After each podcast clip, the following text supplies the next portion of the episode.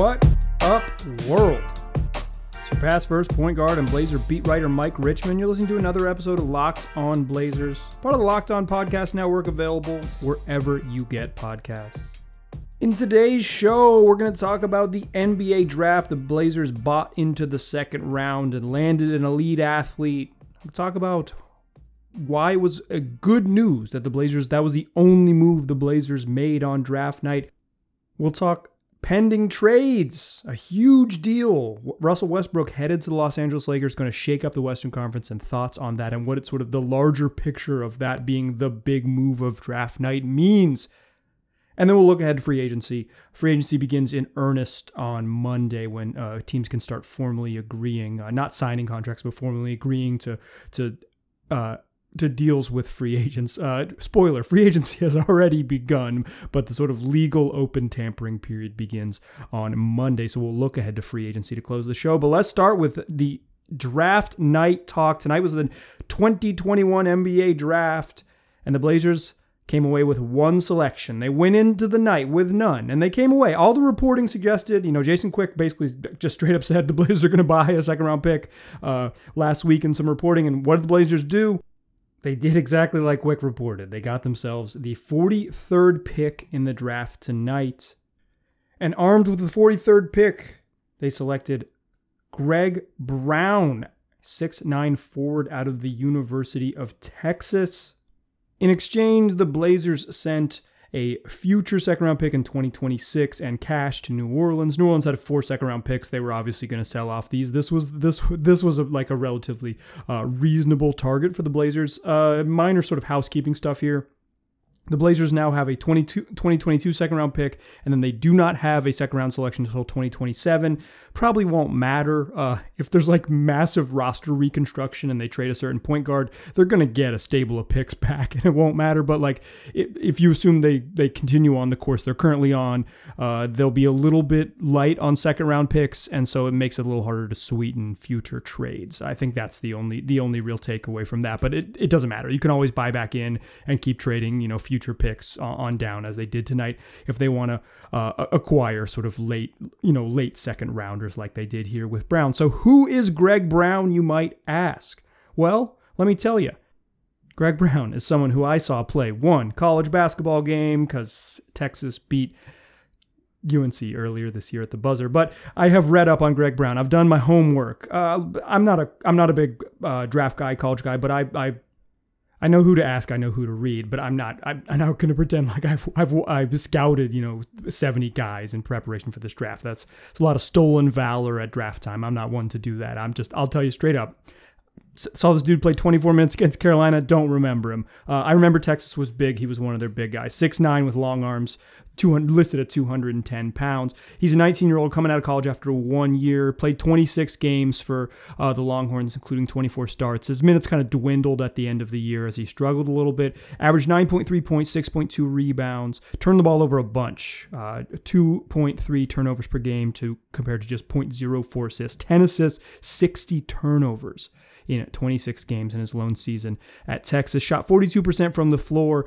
uh, 33% from three. He, he got shots up like he's he he's kind of like a um, you know maybe in more traditional college offense he would have been a four, but he played sort of on the wing at Texas. What he really is is like a really good athlete. He's like a, he's just a he's just a ridiculous ridiculous jumper. Didn't go to the draft combine, wasn't invited, so um, you, we won't we don't have those measurements. But over a 40 over a 40 inch vertical according to Sam Vecenie of the Athletic athletic. Um, just he has crazy highlight dunks. Like if you want to go see him throw down a bunch of putback dunks, um, he he loves loves a putback dunk according to my my YouTube research.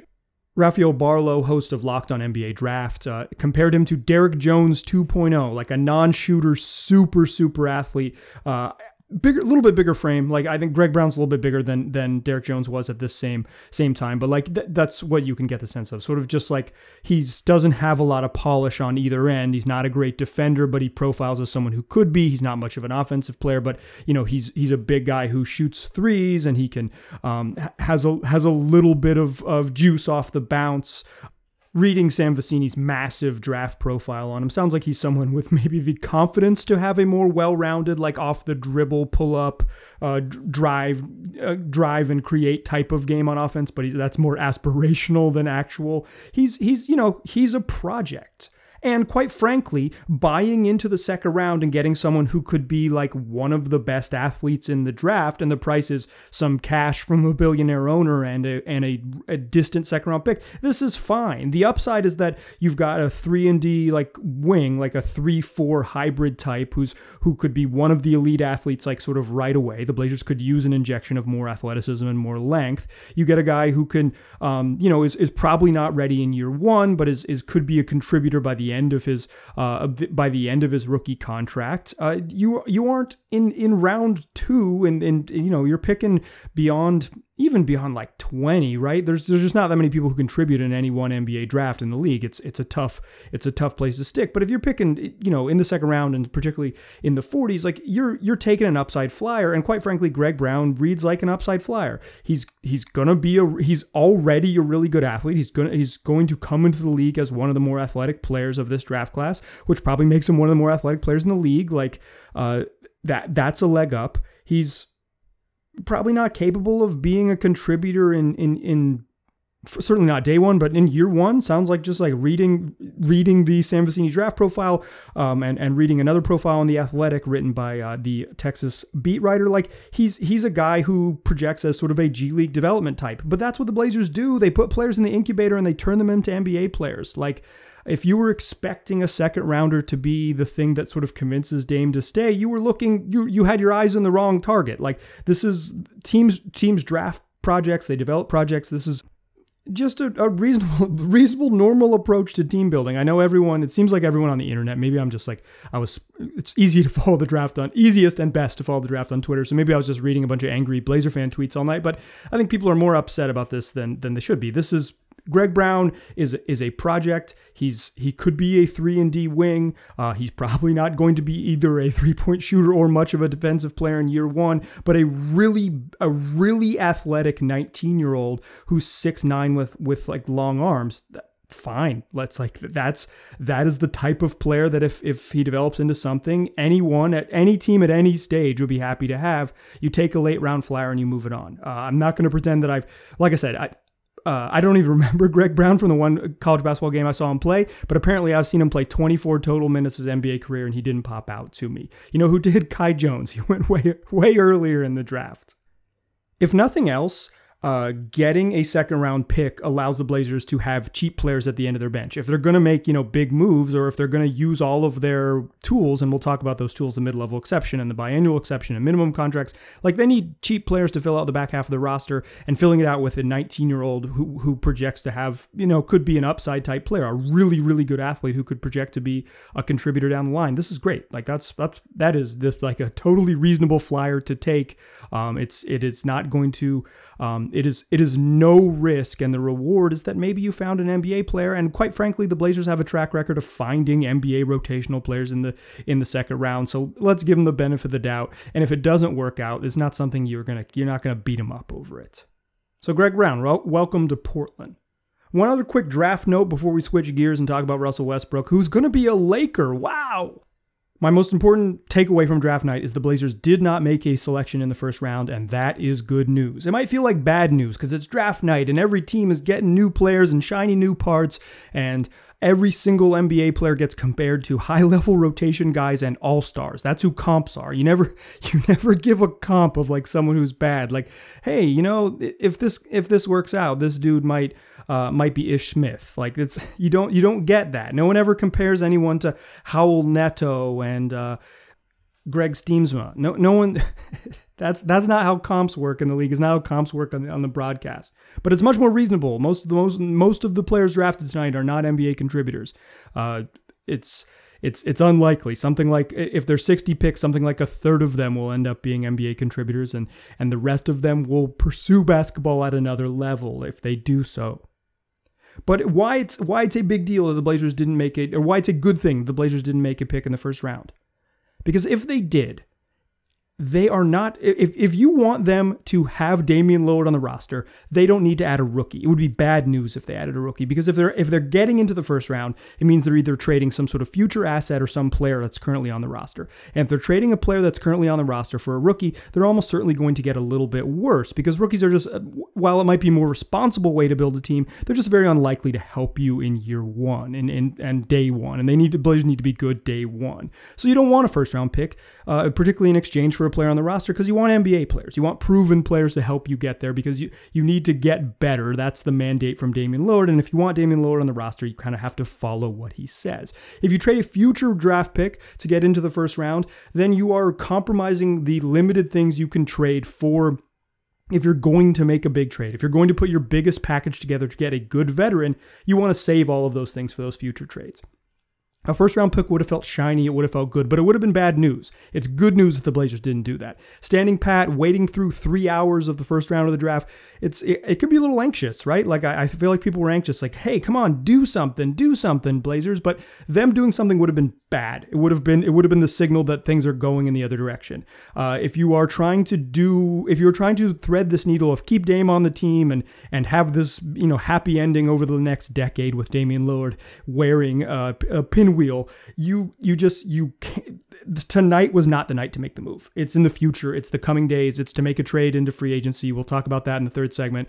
Uh, it's it's to make trades this this offseason and do all that. If you made a trade, if you wasted or if you use some some of your assets, be they players or future picks on a on a draft pick, you're likely to take a step back, and the Blazers cannot afford to take even a minor step back. Now that might be a better like holistic approach, like I said, to draft to team building, but the Blazers are no longer in the sort of um, reasonable, rational way. They are do what Dame says and hope that he sticks around because that's their path forward. They might not always be on that timeline and on that plan, but for right now they are. So it's good news that they didn't make a selection in the first round. It's good news that the only name that they got was the 43rd pick and it ended up with Greg Brown. That was good news for the Trailblazers. All right, let's talk about some big old news in the second in the second segment. Russell Westbrook headed to Tinseltown. Before we get there though, let's talk about rockauto.com. It's a family business that has been serving auto part customers online for over 20 years. So go to rockauto.com right now and find all the parts you need for your car or truck at reliably low prices. Spend 30, 50, or even 100% less than you would at a chain store or car dealership when you go to rockauto.com. They've been doing it and making it easy for do it yourselfers for two decades. So go explore the easy to use website today, find the solution to your auto part needs. That's rockauto.com, and you'll see all the parts available for your car or truck. And write locked on in their How Did You Hear About Us box. That way they know we sent you. Amazing selection, reliably low prices, all the parts your car will ever need. RockAuto.com.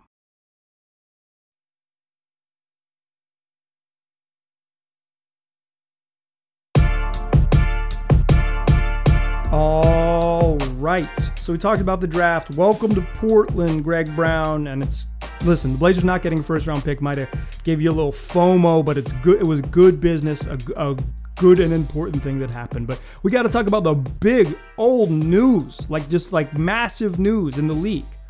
According to multiple reports, Russell Westbrook is headed to the Los Angeles Lakers. Whoa, boy. Sounds like this trade might get expanded to include more than just two teams, but for the sort of basic framework of the trade is Montrezl Harrell, Kentavious Caldwell Pope, Kyle Kuzma, and the Lakers' tw- the 22nd pick in the draft tonight that seems to have been since moved on to Indiana. So we'll see what sort of the final details of the trade look like. But KCP, Kuzma, Trez, a first rounder in exchange for Russell Westbrook. Whoa. let's unpack what this means because whoa was kind of the first thing that came to my mind. Uh, it's this is a big this is a big old move. This was it sounded like you know up until basically the the Westbrook trade happened, it sounded like the uh, Lakers were going to send a similar package, save for KCP, to the Kings in exchange for Buddy Hield because they were going to get the shooting they coveted so much. Instead, they get Russell Westbrook, who is by some measures the worst shooter in the history of the league. Uh, those measures would be like uh, among players that take a volume of three pointers. This the worst three point shooters in the NBA in the league history in terms of like volume shooters are Russell Westbrook and Charles Barkley. Uh, Westbrook is just a he's he is someone who shoots a lot of bricks. He is an all time great player. Like dude's a Hall of Famer, a former MVP. Um, a, a, unique talent that will never see something like him again. Like he's he's he's really one of one, and I will miss watching Russell Westbrook when he's gone because really they just they don't they didn't ever make him like that before, and they're not gonna make him like that again. Like the Russell Westbrook is a, is singular, but he's also like deeply flawed, right? Like he's He's incredibly stubborn. He's um, he needs the ball in his hands to do stuff, or he just kind of stands around and watches. He's never, despite being like a, an elite athlete his whole life, uh, like a freak in his younger years, he was never much of a cutter. Like he didn't score off the ball particularly well. Obviously, can't shoot. Uh, teams just like straight up don't guard him when they get into the playoffs. Like he he he comes with real problems, and yet he's the you know an all time triple double guy. And and when the when the Wizards figured it out the second half of last season, they were really good with with uh, Russell Westbrook on the court. Like they were one of the five best, or one of the six, excuse me, they were sixth in defense with in the second after getting Daniel Gafford. Like they were, they they got the right parts around him, and with Brad Beal, who's not much of a defender, and with Russell Westbrook, who kind of um, just breaks scheme, and sometimes is just like a bad defender because he's just not he's not like on the on the plan. They were one of the best defenses in the league, a six best defense in the league. Like they were really good. The Wizards went from horrific to like you know better parts better pizza, or in this case, better defense. Uh, they they were just you know the, you can still build a, a, really effective team around Russell Westbrook. The Wizards also finished eighth in the East and and cli- or you know climbed into the into the uh, playoffs. Ended up with the eighth seed after after getting out of the play-in round. Like they they were good for a portion of the season. I think to me, it is reasonable to think the Lakers got worse by making this trade. I think that's a reasonable take. I don't think I think that. I'm not sure. I, I am not there. Like I'm not. I I think the I think Russell Westbrook, while flawed and weird and and stubborn and all of these things, like he's just really he's he's good. Like he's a good basketball player. Um and talent will figure it out to some extent. Like I think the Lakers are remain you know a championship caliber team assuming health and Russell Westbrook is part of that and and, and likely um improves them overall. But I think it's a very reasonable take if you look at the trade and say, I think the Lakers got worse. Like I I don't agree with you, but I'm not gonna like we're not gonna argue. I'll just say, yeah, cool. Yeah, I think that's right. Because they lost their best perimeter defender and Kentavious Caldwell Pope. He's also one of their best shooters. Uh, they don't have much shooting. Kyle Kuzma, for all of his flaws and all of his bricks, was like one of the best young, one of the best wings on the Lakers roster last year. Like he's probably not a wing. He's probably like more of just like a score first four, but he played a lot of three. He took real, real strides as a defender last season.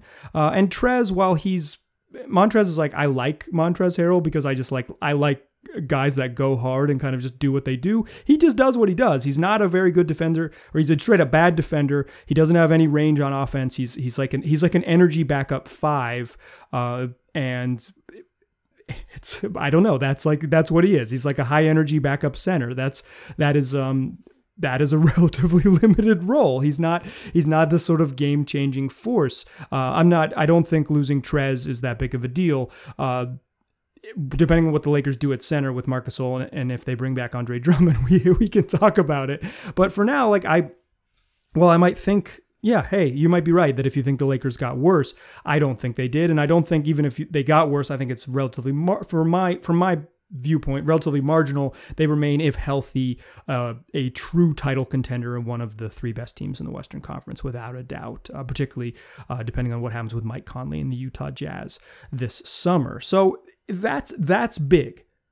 But it also means that Brad Beal seems like he's very likely to stay, according to reporting from multiple multiple folks, including Marcus Thompson of of the Athletic is the first person I saw report this. It sounds like it's it sounds like and David Aldridge of the Athletic had it too. Like it sounds like Brad Beal's going to stick around. It sounds like this is going to help him stick around. It's he didn't necessarily want to leave and this gives him it's you know while it know, there's a chance for that the uh, the Wizards will be you know pretty good with this sort of collection of role players. It allows uh, real flexibility for them financially to add better parts, and it allows them to give Bradley Beal a max contract extension. Which, if you had Russell Westbrook and his big contract also on the books, it was going to make it dicier to sort of give Brad Beal 40 million bucks and say we're going to be a luxury tax team with Brad, you know, aging Brad Beal and aging.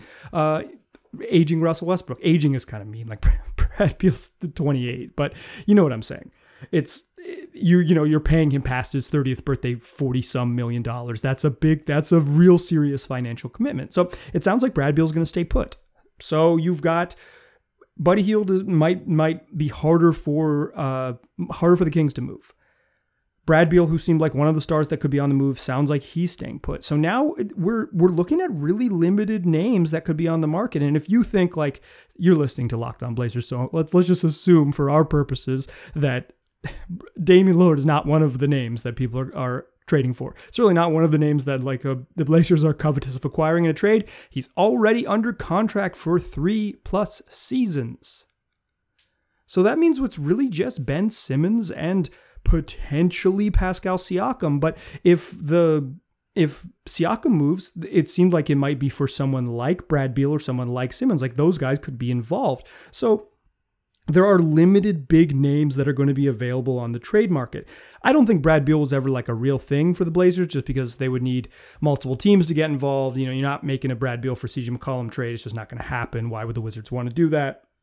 Uh, it's it, it's uh, it just it, it never made sense from Washington's perspective. So then you have to find a third team and who you know who exactly what what other team would take on CJ, what would it cost? It, it seems like too complicated. It wasn't a good it wasn't a good fit. They weren't. It was never a good partnership for that trade to happen. But with less you know less if, if you know if if Philly can't contemplate that Brad Beal for Simmons swap, then the suitors for Simmons get a little bit lower. And that's the other big takeaway from draft night. Westbrook was the big name that moved, and Beal wasn't the big name that moved. And Beal seems like he's staying put. And the and Ben Simmons ain't nothing happened with your boy. And now, while I don't think right now, as I stand here today on Thursday, July 29th, talking to you about Blazers trades in the future and the offseason and all those things, it's I don't think it's very likely in this exact moment that the Blazers can acquire Ben Simmons. But the longer you wait, the longer the market is there for Simmons, the more likely that Philly will have to come off of its giant asking price and come back to the Blazers and and start talking about a CJ McCollum swap. It is that is undeniably great news from draft night. Undeniably. Because if there was all this talk that maybe this was, you know, uh, Adrian Wojnarowski reported like that the trade talks were going to heat up with Simmons around the draft and all these things. And and and this was, you know, and then there was the same kind of idea with Beal too. And like these these sort of big dominoes I discussed in my previous podcast, like these were these were going to be sort of the big. If there was going to be a big trade, it was very likely to happen around the draft. It could still for sure happen, right? But but like around draft time was when the action would start happening. And the fact that it didn't, the longer Ben Simmons is in Philly in a situation that seems untenable, like it seems like they have to trade him, just sort of reading the reports that like they know, everyone knows, uh, according to, to Shams Charania of The Athletic, like it's, they've and Adrian Wojnarowski, like they've Rich Paul and Klutch Sports and, and the Philadelphia 76ers, they agree Ben Simmons needs to play on another team next year. But the asking price is sky high. And the longer Ben Simmons is on the market, the fact that he wasn't moved on draft night, the longer we push forward with Ben Simmons still available in trade talks is just is just good news for Portland because you just wait around. You're never going to match those sky high prices. You do not have those, you do not have that package to offer. But if those package never materializes, the asking price comes down and eventually, potentially, it's a CJ McCollum option. Then you can get on the phone. The longer, the deeper we get into August.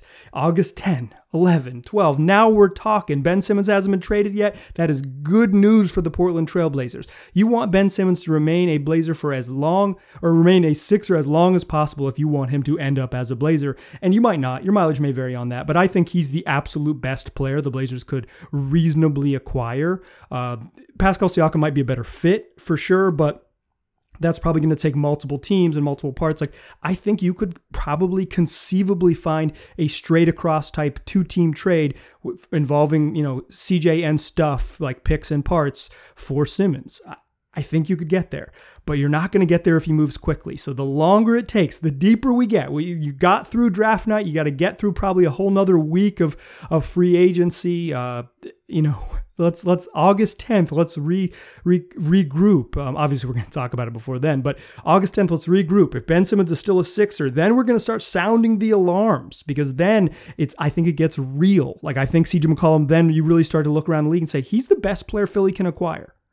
So great news that Ben didn't go anywhere, and weird news that Russell Westbrook is going to be a Laker. I don't think that deal's going to go through until the new league year uh, opens up, like, and you can make trades and sign and uh, sign free agents. So it's, it's probably not going to be until August sixth. But Westbrook a Laker. He's already said thanks to Washington on his Instagram account. It's happening. It is real.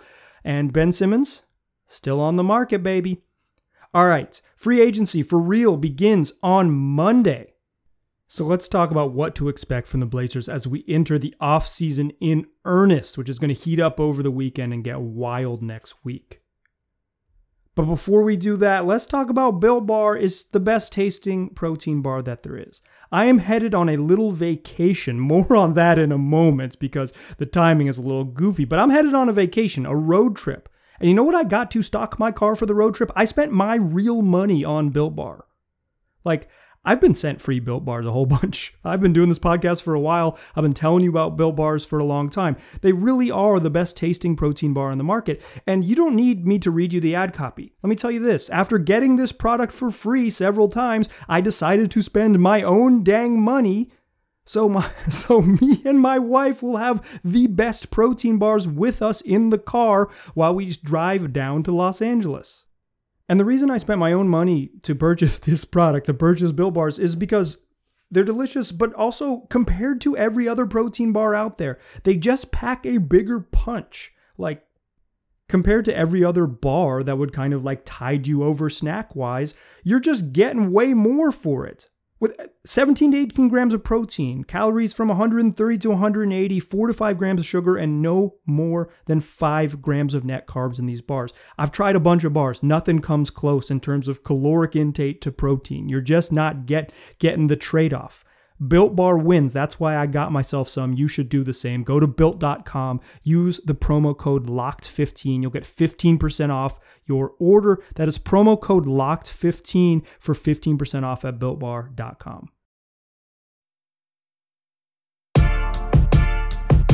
Still a pass first point guard. Still Mike Richman. You're still listening to Locked on Blazers. And in between the second and third segments, the Blazers made another move, a minor addition. I mean, maybe a minor addition, maybe a massive one. According to Adrian Wojnarowski of ESPN, the Blazers have signed or plan to sign, according to the tweet, Louisiana State's Trendon Watford to a two-way deal. It's a six-nine power forward who was second team All SEC this year and spent two seasons at LSU before turning pro. He's the brother of uh, former IU great Christian Watford. Shout out to Watford for the win. Take that, Duke. But the younger Watford, not the Watford I'm more familiar with because he's a decade older. But uh, Trendon Watford, according to Sam Vecenie's draft, massive and in in dispensable NBA draft guide available on The Athletic. Uh, worth maybe worth the price of of the subscription just because Sam puts so much dang work into this thing. But I have I've quickly read up on him. Uh, he's he's you know a below the rim, not super athletic four who has a, like a funky in between sort of like floater flip shots up game. He's he's you know he's he's pretty efficient inside the paint, but doesn't doesn't do much else. Um, he's he's pretty limited defensively and and he's I mean he's a two-way guy. He's just he's he, he has sort of probably the the the rebounding chops and the touch around the paint to think that he could grow into something more, but now you're taking a sort of developmental flyer on him. Cool. As, as, if I was with if I was with Greg Brown, you know I'm with a two way contract on Trendon Watford. I've been really critical of Neil Olshey for not using two way contracts. Like use them on young players.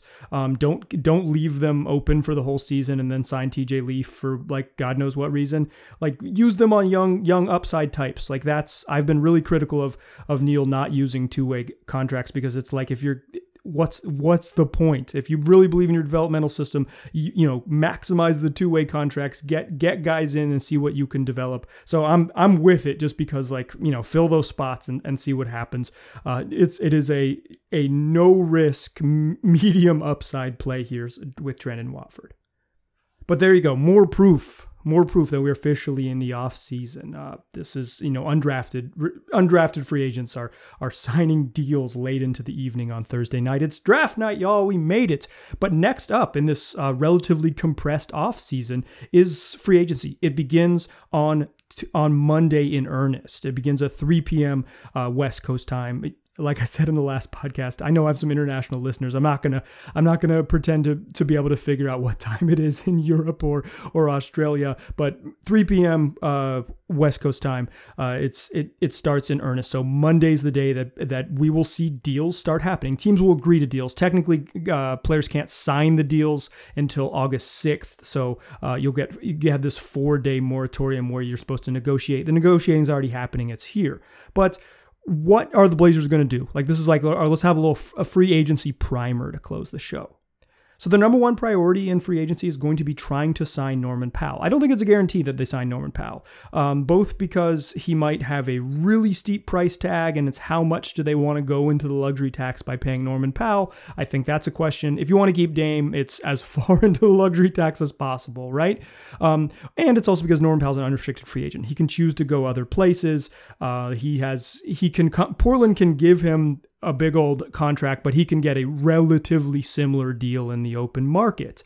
Uh, we will see what that sort of materializes, but uh, Norm is going to be priority number one, mostly because the Blazers do not have a other way to to have a big money contract. They're not going to sign anyone of Norm's caliber if he walks. Uh, you know, they he, they have his bird rights, so they can go over the salary cap to sign him. They can, um, you know, they can if he wants twenty million dollars annually, they they can do that. But if he walks, they will only be left with the mid level exception, which is uh, just south of $10 million a year. So it's basically, you can say, like half of what Norm will make on, likely to make on the open market. It'll be interesting. Uh, one of the funny subplots I want to watch is how much does Norm get paid compared to how much does Gary Trent Jr. get paid? That's something I'm definitely going to pay attention to, and I'll certainly talk about it on this podcast. But if Norm walks, the Blazers will be left with the mid level exception, which is going to be about $9.5 million, $9.7 million. And the biannual exception is about $3.7 million. Th- those are the two vehicles they're going to have. Important to note that if the Blazers do use the biannual exception, they will be hard capped, which means that they must, for the entire season at all times, stay below the luxury tax apron, which is going to be about 143 million bucks. Uh, that's it makes me think they will not use the biannual exception because they don't want to be hard capped. They want to maintain, and I'm going to use the F word here, flexibility. Uh, we'll debate whether that was a good move once we see how the free how free agency shakes out. Um, but if they don't use that tool, that will be either the excuse Neil makes or like the reason that you don't do it because of of how much how expensive your team already is and, and so the hurdles you have to jump through. So they'll have the mid-level exception, the biannual exception, and minimum contracts. That's what they'll be able to sign, and they can sign uh, to use if Norm walks. But if Norm stays, he gets his four years, $80 million. The Blazers will be left with, there'll be a tax team at that point, assuming no other moves. The taxpayer mid level exception will be a little bit smaller. It's going to be about 5.8 million, and they'll still have the biannual exception at the same price. But again, now you've paid Norm, now you're even closer to that tax apron maybe hard capping yourself is sort of not the path forward for your team. What I'm trying to say is with all this is that the Blazers just it's going to be norm and then it's it's trades or minor moves. And it sounds like from the reporting particularly from Jason Quick is that minor moves is the path. They want to upgrade the bench using the mid-level exception and some minimum contracts and the biannual exception and maybe not the biannual exception right? Like they want to they want to you can split up the mid-level between a couple guys. So if they um you know you can you can give sort of bench backup types uh contracts and they can be multi-year deals. They're not all one-year deals although typically that's how that's how neil has done it. They'll be you can you can pay guys starting at the numbers uh, the figures i've given you that nine and a half or that or that 5.7 number.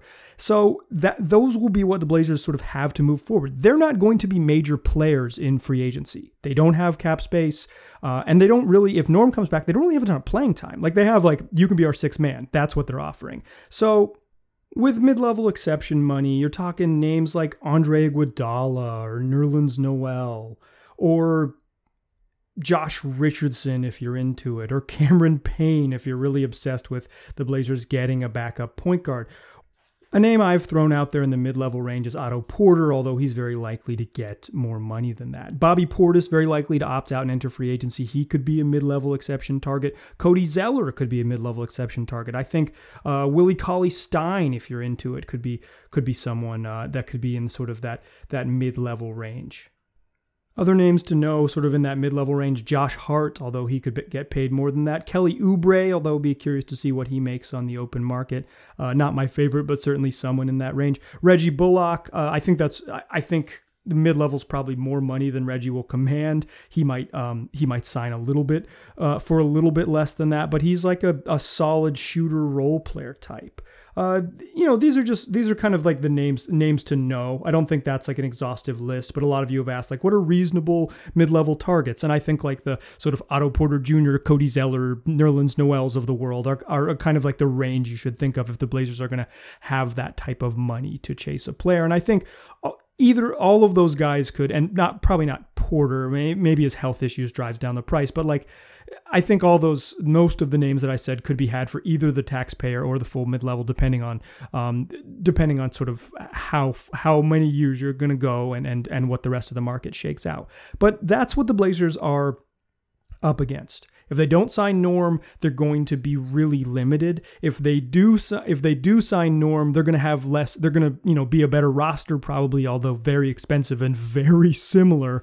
Um, but but they'll have sort of a little bit less to work with in free agency. They don't have a way to create cap space. There's no unless you know you you really blow it up, but they're going to have to match salaries and trades anyway. So there's there's almost no way for them to become a cap space team. And if they did, you're talking about it like a total tear down. If they become a cap space team, it's probably because they traded Damian Lillard. Uh, this is this is just sort of this is where they're headed. Um, that's we're talking mid level biannual and minimums, uh, and and whether or not you pay Norman Powell. Like that's that's what we're talking about this summer. Don't anticipate any of the young guys getting extensions. I think that's there's no reason to do that now. Um, and also they're not good enough to really deserve them at this point. So that's where they're at. Monday is when the fun begins, but the from you know this moment forward expect the sort of rumors to heat up. Russell westbrook's on the move. It's going to happen. Obviously trade season is here. Like you can the tra- trade trade season is upon us so that that will happen as well. Uh, but what teams do in free agency or what trades teams make to open up space and create this and that free agency and potential sign and trades for guys like kyle lowry uh, it could be um, will will you know dictate what happens but it's here it's here. And i think the blazers best path forward now that we've sort of discussed their their sort of free agent vehicles is is trades. Uh, i don't think they have a lot of assets to make big sexy trades, but uh, as, long as Ben Simmons doesn't get traded, we can keep the dream alive. Unless it's your nightmare, and then I'm sorry that I keep talking about it, but I really maintain he's the best, most acquirable player out there. And uh, if you're trying to win a championship, that's pr- almost certainly your best, like big shakeup that is available to you on the open market minor personal note uh, before I get out of here is I like I, I alluded to in, earlier in the podcast. I'm going on vacation uh, I know. I know it's a weird time of year to do it, but uh, I am. I'm gonna. So I'm not. I'm. I will not have five shows for you next week. I'll have. I'll have a couple certainly look for one on the opening day of free agency uh, and and one later in the week. Um, I'm going to bring my computer and my microphone with me. If giant Blazer news breaks, I'm not going to miss it. This is the only daily podcast uh, on the web right now. I, it's not going to be daily next week, and part of me feels bad about that. So I wanted to just go ahead and say sorry, y'all. I pre I really appreciate though those of you who make this podcast a part of your day each weekday. It means a lot to me, but. This is this is just the time that made sense for me to take off um, back in back before I knew exactly how the NBA offseason was going to shake out. So there'll still be pods next week. certainly two, almost certainly three. Uh, so you know you'll still get multiple podcasts from me next week, but you won't get five. I've been, I've you know. I've been pretty consistent giving you five a week for the last year or so. I've been really regular here because I know that it means, you know, you, I want this to be part of your routine. It's um, it's important to me to bring you uh, the content that you want. So I want to just say like, you I'm, I'm bringing the mobile studio with me. We'll still have it, but um, there might be you're going to get three podcasts next week and not five. So thanks for understanding up front. Uh, it would be a little bit different if it wasn't a huge news week, but it's going to be a huge news week in the league. Massive stuff's going to happen. So uh, that's how it's going to go down. I appreciate y'all. Thanks, thanks, for, thanks in advance for giving me grace. Also, we didn't do Blazers moment of joy this week. It's two weeks in a row that I've missed it, and I, have it's a segment that I was doing each Friday where I shared a, a Blazers a Blazers fan, a listener of this podcast, shared sort of a, a, Blazers moment that brought them joy, or where they found joy with this team, or where they fell in love with this team, or all these things. And I I have a really good story in the hopper. I thought the Blazers were going to do nothing on draft night, and I didn't think Russell Westbrook was going to get traded, uh, but it, it just it didn't fit into today's show we're already at 40 minutes and I barely talked about the NBA draft. I literally didn't mention any other picks outside the Trailblazers. So I'm going to bring it to you. I, and and I, I say that to say like if you have a Blazers Mono Joy and you've been sitting on it because you think that segment's dead, it's not. It just got it got bumped for an interview last week and that was my bad. And then this week I thought the Blazers were maybe going to do nothing in the draft. They did a little bit more than nothing, and you know it just it, it here we are. So send me send me your moments of joy. LockedOnBlazersPod at gmail.com. Why you fell in love with the team or a moment that like of sort of that brings you joy. Why the Trailblazers bring you joy. If you if you want to share your stories, locked on LockedOnBlazersPod at gmail.com. Look for shows next week. Uh, still going to be multiple podcasts. It's a great time to jump on board. It's going to be a really, really, really exciting week. So tell your friends about this show. Tell them they can find it wherever they already get podcasts. Just search Locked On Blazers. Be there waiting for you. Appreciate you listening. Talk to you soon.